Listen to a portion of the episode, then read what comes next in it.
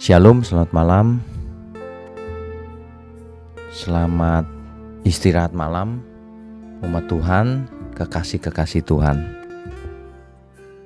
Sebenarnya manusia ada di ujung maut. Maut hanya sejengkal di depan kita. Ada banyak yang meninggal karena berbagai sebab.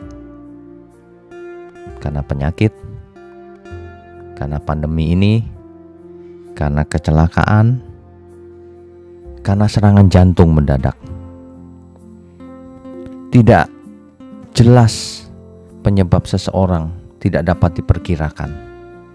Itulah sebabnya kita harus bersiap-siap seolah-olah kita segera mati.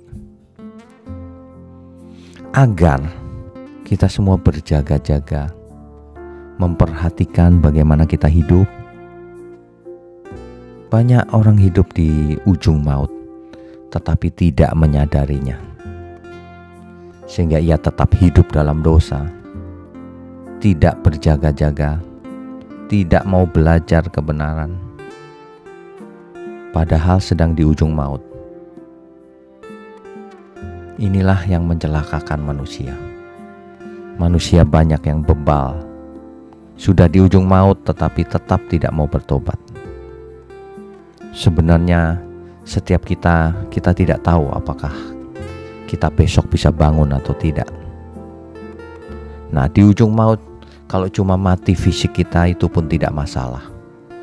Tetapi jangan sampai maut itu maut kebinasaan kekal. Inilah yang harus kita hindari. Sebab hidup ini tidak ada artinya kalau akhirnya harus masuk dalam maut itu. Syukur kepada Tuhan kalau kematian hanyalah sementara.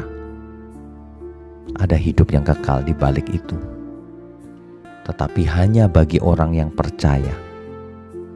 Yang percayanya bukan hanya di mulut, bukan hanya direnungkan, tetapi percaya benar-benar dan dilakukan, sehingga orang akan melihat hidup kita ini memang anak Tuhan,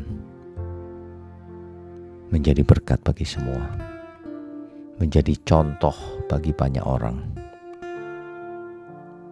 Kiranya kebenaran ini boleh menemani kita semua untuk tidur malam, istirahat kita.